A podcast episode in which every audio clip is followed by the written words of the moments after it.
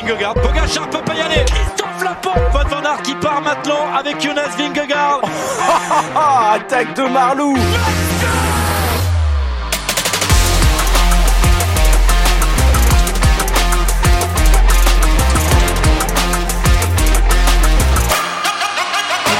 Bonjour, bonjour à toutes et à tous, bienvenue dans Vélo Podcast. On commence les bilans des équipes françaises euh, cette saison avec euh, un invité de marque. Les patrons d'équipes françaises sont avec nous. Et le premier patron à répondre à notre invitation, on le remercie beaucoup, c'est Jean-René Bernaudot. Bonjour Jean-René. Oui, bonjour. Avec euh, vous, on va faire le bilan de cette équipe Total Énergie pendant pendant cette saison 2023, ben, qui s'est terminée il y a il y a quelques jours. déjà, bon voilà, on est à quelques jours après la, fin de, cette saison-là, euh, une saison qui a été euh, bah, qui a été euh, dense. voilà, dans quel état d'esprit êtes-vous? Les vacances sont pas encore, j'ai l'impression, non? Non, nous avons à peine terminé de la saison, que nous sommes déjà en 2024, puisque actuellement toute l'équipe est rassemblée au siège pour les, prises de cote, sur les, objectifs. donc la saison juste terminée, on se projette déjà à l'an prochain avec une expérience de plus avec euh, deux années avec Peter Sagan, avec le groupe Peter Sagan. Donc le, le, bilan de ce qui a été euh, à garder, ce qu'on doit développer. Donc euh, aujourd'hui, oui, on peut faire le bilan de 2023 avec une équipe qui, qui grandit un petit peu avec de l'expérience, puisque euh, tout ce qu'a fait Peter Sagan avec son équipe a été quand même euh, la plupart des choses euh, très enrichissant. Alors on va parler hein, des satisfactions, des déceptions un peu de cette saison 2023 avec vous. Très rapidement, je vais balayer l'actu, on va balayer l'actu en 30 secondes. Il y a eu ces derniers jours le, la rumeur qui a couru, Julien Philippe chez Total Energy, le patron de Total Energy s'est exprimé. très rapidement, est-ce qu'avec l'abandon de la fusion Jumbo Visma Quickstep, Julien Philippe en 2024 chez vous, euh, c'est c'est abandonné l'idée, on passe à autre chose? Bon, D'abord, cette fusion, c'est des choses qui me dépassent un peu. Hein. Je pense qu'aujourd'hui, nous, euh, on est en 2024, on a fini notre dossier d'enregistrement, euh, les engagements sont pris et à, la même date que des choses que je viens de vous énumérer, des équipes veulent fusionner. Donc, il y a sans doute des engagements qui ont été pris qui peuvent pas être tenus. Donc euh, j'ai trouvé ça très très euh, audacieux d'être capable de marier deux équipes qui ont par la loi, par l'obligation auprès du CI, déjà un volume de coureurs. Donc je suis un peu tout loin, loin de tout ça. Je trouve pas ça très très euh, très vertueux pour l'avenir de notre sport.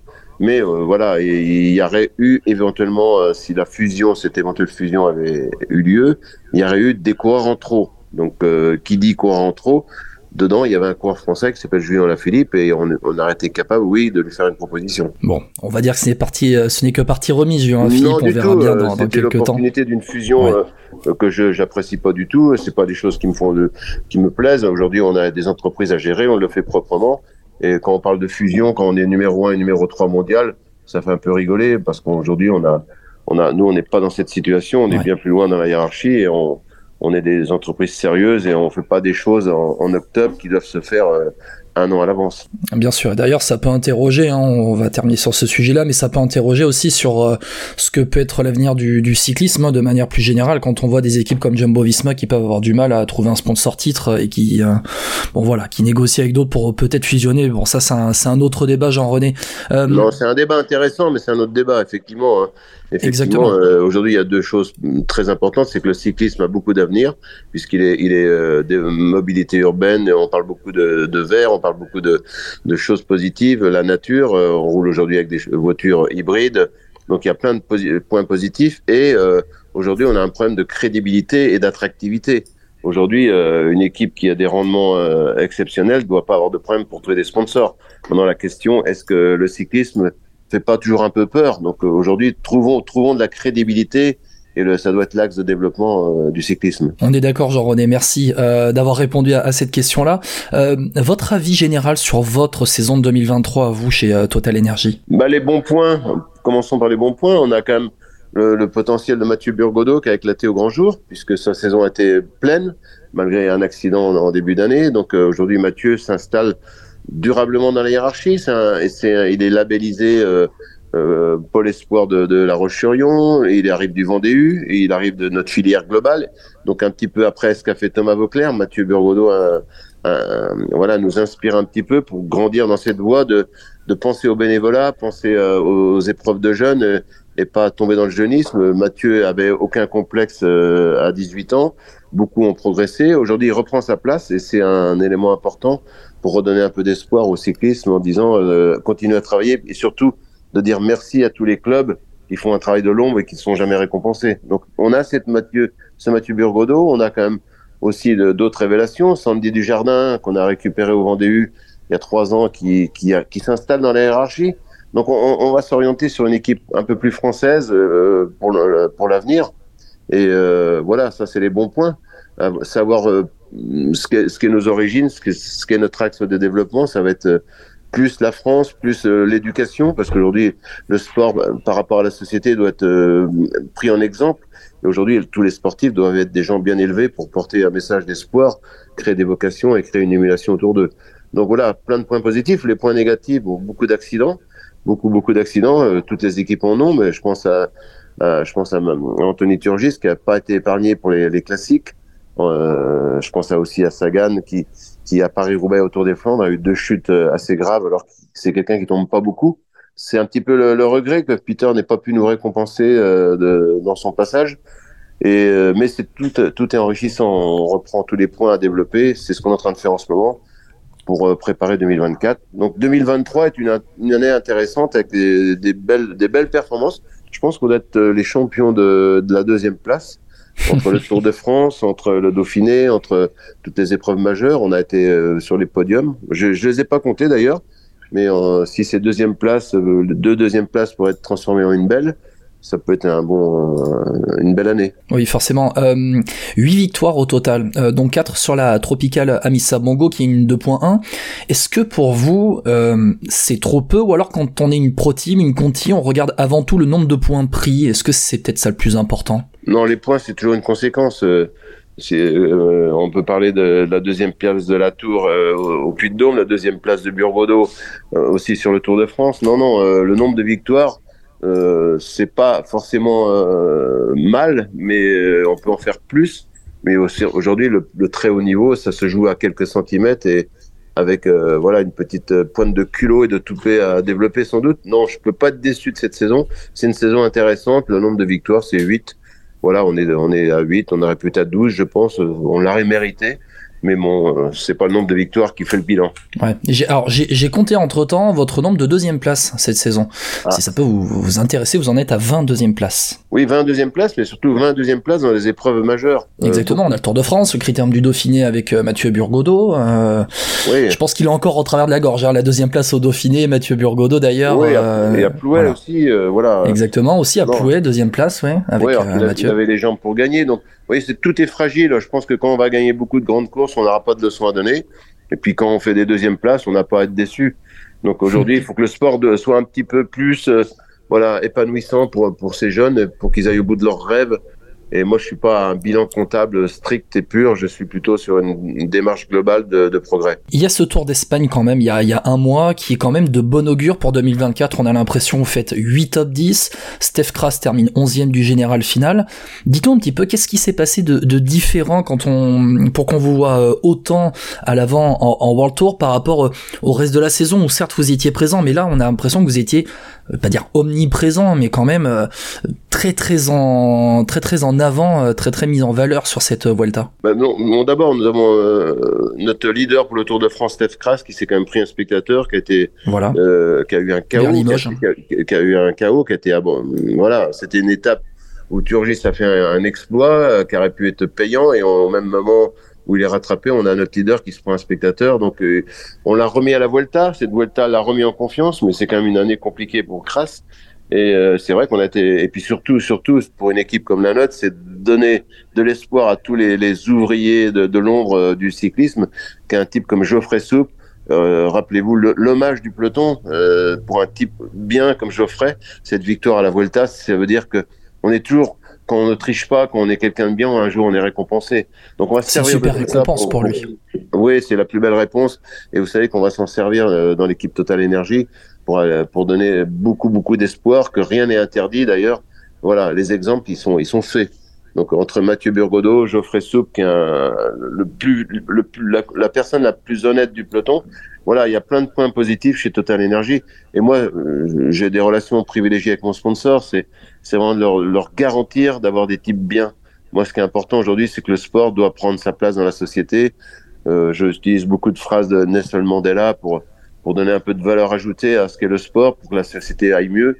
Donc Geoffrey, c'est un bon exemple. Mathieu Burgodeau, fils de marin pêcheur, c'est un très bon exemple.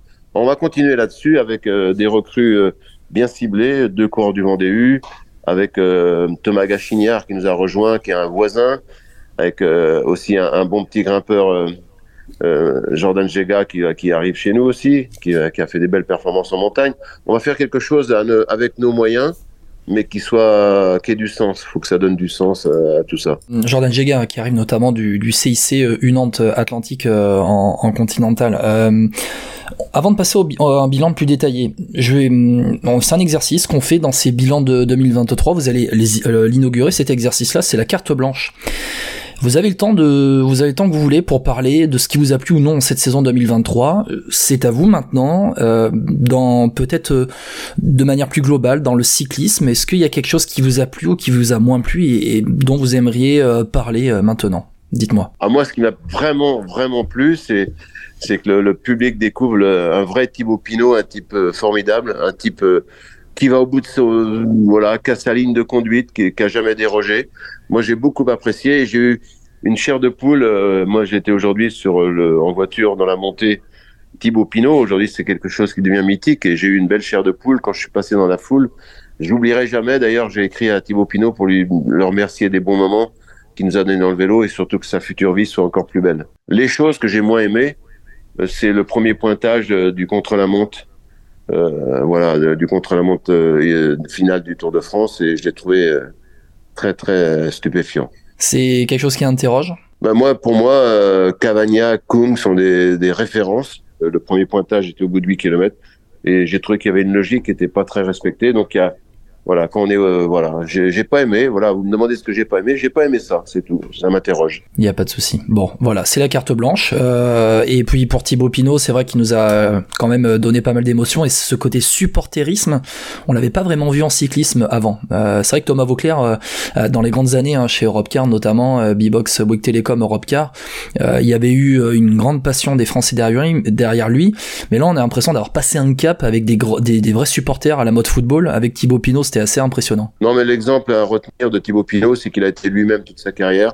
Il a jamais voulu, se faire pour ce qu'il n'est pas. Et je pense que c'est très profond. Et aujourd'hui, c'est un bon signal aussi de ce qu'est le sport, ce que doit être le sport, donner du plaisir aux gens. Et l'hommage qu'a eu Thibaut Pinot, il est mérité. Et il faut qu'on s'en inspire aussi pour, pour dire aux gens, aux jeunes coureurs qui, qui arrivent dans mon équipe Total Energy, soyez vous-même. Ne n'ayez pas honte de vos origines, n'ayez pas honte de ce que vous aimez. Moi, j'ai eu cette chance-là euh, dans ma carrière à 19 ans de rencontrer un type qui m'a tout donné. Et il m'a dit, ne te crée pas une double personnalité, les gens t'aimeront pour ce que tu es. Et c'est un peu mon travail au quotidien avec mes coureurs pour en faire des belles personnes, parce que le sport, c'est très peu de choses dans la vie. C'est une petite dizaine d'années, ça passe très vite. Et après, c'est très très long la vie. Et aujourd'hui, il faut en faire des anciens sportifs qui peuvent, qui peuvent être des exemples pour, pour la vie au quotidien. Parmi eux, euh, c'est la confirmation de cette saison chez vous, c'est Mathieu Burgodeau, euh, qui s'est affirmé quand même, euh, on va dire, au plus haut niveau mondial comme un coureur capable d'aller chercher de gros résultats lorsque la course se durcit. Il est sous contrat, il me semble, jusqu'en 2025 chez vous, vous allez en faire, et c'est déjà en fait l'une des têtes d'affiche de, votre équipe. Depuis tout à l'heure, vous parlez beaucoup de faire développer les hommes, de se recentrer plus sur l'identité de ce qu'est, alors, Vendée mais de ce qu'est Total Energy depuis la création de, la structure. Euh, il, incarne en fait cet ADN, euh, cet ADN Jean-René Bernaudot, j'ai envie de dire. Oui, vous savez, mon histoire elle est simple. Hein. Moi, je suis un fils de paysan, né d'une famille très nombreuse. Euh, j'ai rencontré quelqu'un qui m'a tout donné. je veux être cette personne et tous les jours, je pense à lui. Donc aujourd'hui, Mathieu doit incarner des valeurs fortes de, famille, de courage, d'honnêteté, et puis de, de, faire plaisir. Mathieu en Vendée, les gens l'aiment parce que c'est un type bien. C'est un type qui se lève très tôt le matin pour travailler. Son papa est exemplaire. Voilà, vous savez, quand on connaît la maman, le papa, c'est un peu le travail de nos futurs recruteurs dans ma, structure, c'est d'aller voir quelles sont les origines de ces jeunes. Est-ce qu'ils auront le, droit et l'honneur de porter notre maillot? Parce que un, champion du monde mal élevé, c'est insupportable. Mathieu Burgodeau, 2024, c'est euh, c'est quoi euh, ça, ça, doit être quoi son objectif par rapport à 2023 C'est de la mettre au fond, c'est de ne pas trop calculer, c'est d'y aller à fond. Il y a eu des deuxièmes places frustrantes pour lui, on en a parlé cette saison. Je le connais parfaitement, c'est quelqu'un de très ambitieux, qui sait ce qu'il vaut et il a confiance. Et ce que j'ai, la belle victoire qu'il a eue, c'est qu'il est venu dans mon bureau parler de son contrat, les yeux dans les yeux, avec des, des objectifs. Il l'a fait seul, comme un homme, comme un leader, parce qu'un leader aujourd'hui, c'est pas un type qui, qui, qui, est assisté. Un leader, c'est un patron. Et Mathieu Berrodo, cette victoire, il l'a fait en fin d'année quand il a prolongé son contrat de deux ans avec Total Energy. Il l'a fait entre un patron, un employeur et un, coureur qui veut être leader. Et il s'est comporté comme un chef. Et un chef, c'est quelqu'un qui a les épaules. Mathieu a confiance en lui et veut transformer ses places de deux en victoire. Je suis pas très inquiet parce que l'homme est solide et son éducation est très profonde. Pour euh, le gamin de, de Noirmoutier, hein, donc on est vraiment là dans cet ancrage territorial euh, que, que vous aimez en plus. Bah oui, c'est mon plus parce que mm, c'est un milieu qui me donne pas beaucoup de, de, de plaisir. Donc aujourd'hui, ma dose de satisfaction est supérieure à mes ennuis. Euh, et je continue grâce à des choses comme ça. Mais c'est notre rôle de dirigeant. si on veut aller dans les affaires, ce sont des, c'est un autre, un autre milieu. Moi, je suis uniquement un patron d'une équipe de sportifs et mon objectif, c'est de, de, donner du sens à ce qu'on fait. Et ce ne sont pas le monde des affaires. Pour moi, le, le business est qu'une conséquence de, ce qu'on est. L'autre confirmation un peu dans cette saison, euh, si je vous parle de Dries Van Gestel, qu'est-ce que vous en pensez avec euh, bon un calendrier un peu plus compliqué en cette, fin, de saison 2023 pour lui par rapport à l'an dernier où il avait enchaîné euh, pas mal de bons résultats, notamment sur les semi-classiques belges. Là, il était aligné plus sur la, la Vuelta euh, avec des bons résultats pour Dries Van Gestel. C'est à la fois une confirmation, une, une surprise de l'avoir à ce niveau-là, mais une vraie confirmation des attentes qu'on avait vues en lui en fin de saison en 2022 Oui, c'est quelqu'un qui est extrêmement fiable, euh, gros travailleur, mais il avait vraiment dans les conditions euh, de son programme 2023, euh, il voulait connaître un grand tour pour passer ce cap. Il a, il a, il a, il a un kilo de moins que d'habitude. Il veut, il veut. C'est quelqu'un de très professionnel jusqu'au bout des ongles. C'est un vrai flahut qui est, qui est, qui connaît, qui connaît le vélo, qui sait rouler en vélo. Et ce tour, ce tour d'Espagne, il l'a voulu, donc son programme a été un peu modifié. Mais aujourd'hui, il a pris cette dimension euh, avec la Vuelta. Et il veut en faire, euh, il veut en faire un bénéfice, un atout pour 2024. Et c'est dans la logique de ce qu'il nous donne. Euh, Driss, c'est quelqu'un de très précieux, très professionnel. On est très content de lui avoir tendu la main il y a quelques années pour qu'il aille au bout de ses rêves. C'est la fiabilité, le professionnalisme. la filière belge se développe bien chez vous, on a l'impression? Non, on a, nous avons deux coureurs belges sur l'effectif de l'an prochain, on sera 22, 23 coureurs. Et il y aura deux coureurs belges seulement. Donc, c'est, ce sont nos voisins et le cyclisme en Belgique est très vivant. Et on est très heureux d'être en Belgique. Donc, avoir des coureurs belges chez nous, bah, c'est un petit plus parce que quand on est à la frontière des quatre jours de Dunkerque, on a le peuple du Nord qui est chaleureux. Et puis quand on est en Belgique, bah, c'est des belles fêtes, euh, c'est des belles fêtes. Et avoir Brice Van Gestel euh, dans l'équipe pour les Flandriennes et Steph Kras pour les courses à étapes, ouais, c'est un petit clin d'œil d'un et parce que le peuple belge nous le rend bien quand on va chez eux. Euh, bah justement, pour nous, la grande surprise de cette saison-là, c'est Steph Kras quand même 11e de la Vuelta. Euh, il était dans le coup pour au minimum un top 15 sur le tour avant son abandon dans l'étape vers, vers Limoges. Il a passé un vrai cap, vous l'avez recruté de chez l'Auto Destiny il y a un an. Euh, vous lui avez apporté quoi de ce qui lui manquait euh, avant? Bah, euh, qu'il puisse, euh, c'est quelqu'un qui prépare ses objectifs. Il a besoin de confiance et c'est vrai que c'est quelqu'un qui court pas beaucoup, euh, qui est capable de, de s'investir dans ses stages personnels. Pour euh, voilà, c'est quelqu'un qui, qui veut cibler, qui veut cibler et on lui a donné des garanties sur son programme euh, très tôt. C'est comme ça qu'il a signé son contrat. Il est en contrat jusqu'à la fin de l'année 2024 et ses demandes étaient précises. Donc euh, on a on a été dans son sens et aujourd'hui il nous donne des garanties sur sa fiabilité dans les courses à étapes. Et c'est vrai que le Tour de France, il était, je pense, 10, 12e, je sais plus combien, le jour de son accident. C'était un, un très bon début puisqu'il était quand même gravement accidenté euh, au Dauphiné libéré, gravement accidenté, il a eu une fracture. Donc il s'est bien remis et il allait finir le Tour de France très fort et malheureusement beaucoup d'amertume. Il a réussi à se, après cet accident à se remettre dans le jeu pour la Vuelta. Donc fiabilité, course à étapes, grand tour, ouais, on y voit un peu plus clair. Et si les planètes s'alignent, si on a un plus un petit peu de réussite, ouais, euh, le top 10 du Tour de France est facilement envisageable. Ouais, il est 13e hein, lors de son abandon vers, euh, vers Limoges. Euh, pour 2024, ah, j'imagine que le programme de course sera bien orienté course par étape et qu'on va essayer de lui faire passer un cap, notamment sur des courses World Tour à, une semaine pour commencer. Bah déjà, dès Paris-Nice, hein, dès Paris-Nice, je pense qu'il va être préparé pour Paris-Nice et il va être préparé pour les courses à étapes. Oui, on connaît bien pourquoi il est là et lui sait très bien où il peut exceller. On va passer au côté déception. Alors pour nous, il y en a deux principales. Dans Vélo Podcast, on on lu de aucun, sujet. Pour nous, première déception, vous l'avez dit, il était aussi un peu malheureux, c'est Anthony Turgis. Pourquoi? On l'attendait beaucoup en début de saison, notamment sur la campagne de, Flandrienne, notamment avec le soutien de, Peter Sagan. Il fait 9 à San Remo, un, an après sa deuxième place, mais, bon, pour lui, on a l'impression que c'est quand même trop peu, il fait 17 e du ronde. Il lui manque quoi pour passer le, le, gap, le step au-dessus, pour aller se bagarrer au minimum top 5, hein, avec, euh, sur les grosses courses pavées, parce qu'il les a dans les jambes, on a l'impression, on a l'impression qu'il stagne aujourd'hui un peu Anthony Turgis? Ah, c'est vrai que si on fait un comparatif 2022-2023, il a, il a pas fait une belle, une belle carrière une belle campagne de classique. Maintenant, vous savez, ça joue à pas grand chose. Euh, on, est en train de faire le point sur euh, son programme de l'an prochain. Et c'est des questions, j'ai pas vraiment les réponses. Le directeur sportif, notamment Dominique Arnoux, euh, a donné son avis. Donc c'est intéressant de, de, pouvoir parler à Anthony, qui qui est présent au manoir quand je vous parle, pour préparer sa campagne de classique, parce que c'est un, c'est un frotteur, c'est un type qui joue le placement, c'est un, type qui, a une lecture. Donc il a toujours ça, cette lecture-là, il n'est pas encore vieux. Donc euh, j'ai pas de réponse précisément, euh, mais c'est vrai que Milan Sanremo, deux, deuxième de Milan Sanremo, neuvième l'année d'après, ça se joue pas grand-chose. Il était parti sur des belles bases et peut-être qu'il a un manque de, un manque d'initiative, peut-être prendre, prendre un petit peu des, plus d'initiative, je sais pas, je peux pas répondre. Ouais, et peut-être euh, moins, pas dire moins stressé, mais en tout cas euh, se libérer un peu plus sur euh, sur le vélo, être conscient du potentiel qu'il a aussi. C'est à lui de voir, ouais, c'est à lui de voir si si où il met la barre. Hein. C'est vrai que c'est une famille exemplaire il doit penser à ses petits frères parfois. Voilà, j'ai pas toutes les réponses. L'autre déception, faut qu'on en parle, Jean-René. Pour nous, c'est Peter Sagan. Quel goût vous laisse son passage chez Total Energy?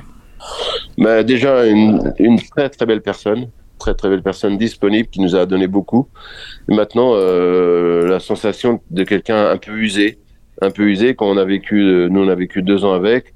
Cette pression médiatique, cette pression du public, c'est et c'est depuis toujours. Euh, toute son équipe, euh, je pense à Gabriele, son, qui vit avec lui depuis dix ans, m'a dit c'est une pression depuis toujours. Peut-être qu'il y a une usure. Moi, je l'ai perçu comme euh, un ressort de cassé.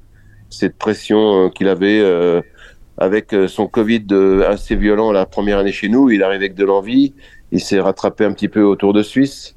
On a senti, ouais. La déception, c'est c'est que sa porte de sortie, il l'a pas fait avec avec ce qu'il aurait mérité, euh, avec euh, les honneurs, même si autour de Vendée, sa dernière course, il a été jusqu'à 100 mètres de l'arrivée à emmener euh, Jason Tesson qui avait, qui avait perdu sa roue. Donc on va, il va nous laisser un souvenir d'une très très belle personne. Euh, c'est Enfin, voilà, on, met les pieds dans le plat, il y a, a, pas de souci pour ça. Mais est-ce que l'argument, il était, il était sportif, il était commercial ou il que commercial de, de ramener euh, Peter Sagan chez vous, euh, d'une manière d'être plus visible aussi. On sait que est-ce que ça peut être dû à l'économie du cyclisme qui repose en grande majorité sur euh, sur la visibilité, la capacité à vendre sa marque? On, voilà, on a vu Peter Sagan nous dire c'est pas Versailles ici pendant tout le Tour de France. donc pour Total Energy, c'est voilà, c'est c'est une visibilité. voilà, on, a l'impression qu'il y a, y a ce sentiment de, de, de, gâchis et que Peter Sagan était avant tout un un coût commercial de la part de, de Total Non, absolument pas, parce que la négociation s'est faite entre lui et moi uniquement. Et j'ai fait avec mon budget. Et voilà, c'est Peter Sagan euh, nous a apporté plein de choses. Et euh, on en est très très content. C'est une belle histoire. D'ailleurs, on, va se revoir bientôt. C'est pas un truc commercial. Peter Sagan, c'est une économie autour de lui. On en a bénéficié. Voilà, c'était un vrai bénéfice.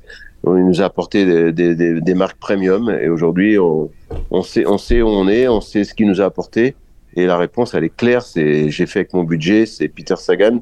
C'est quelqu'un qui a un écosystème autour de lui et toutes les équipes, notamment Bora, on a bénéficié avant moi. Je vais terminer sur le cas Peter Sagan. Euh, on a l'impression malheureusement que les, grandes stars, lorsqu'elles arrivent chez les équipes françaises, et je vais citer d'autres cas dans d'autres équipes aussi, on a Greg Van Avermaet chez AG2R, Elia Viviani chez Cofidis, André Greipel chez Arkea. C'est vrai qu'on a eu le malheureux Niki Terpstra chez vous, hein. son passage chez vous euh, a été assez malheureux avec notamment sa, grave chute. Euh, on a l'impression que c'est pas vraiment gage de succès de ramener une grande star dans les équipes françaises. Et, et pourtant, année après année, on a l'impression que les équipes françaises euh, continuent de, de ramener des stars qui sont un peu sur sur, le déclin. Euh, vous, vous en pensez quoi de, de ça? Bah, écoutez, moi j'ai amené, j'ai amené On parle d'un triple champion du monde, Peter Sagan quand même, c'est une, une superstar du peloton. Peter Sagan, je vais pas vous refaire son palmarès. Je pense que j'ai répondu tout à l'heure. Peter Sagan, il avait envie de venir chez nous parce que tous ceux qui le croisent aimaient Peter Sagan et son premier manager, c'est quelqu'un dans ce milieu à qui j'ai des très bonnes relations, qui lui a dit que j'en ai, tu seras heureux. Et lui, Peter, il nous avait choisi, il voulait, et nous on avait envie.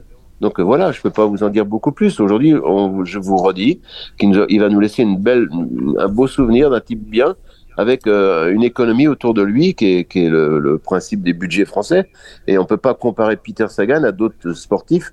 On peut pas comparer, par exemple, Niki Tepstra euh, qu'on a recruté avec Peter Sagan qui est dans une toute autre dimension c'est difficilement comparable. Pour terminer, Jean-René, euh, sur ce bilan 2023 de, la Total Energy, j'aimerais rapidement qu'on parle de, de, deux coureurs, mais on va élargir le sujet un petit peu, vous allez voir. Euh, Valentin Ferron, Sandy Dujardin, Valentin Ferron et Sandy Dujardin qui ont brillé sur les manches de Coupe de France notamment, et qui ont été promus en fait de, chez Vendée dans les effectifs professionnels.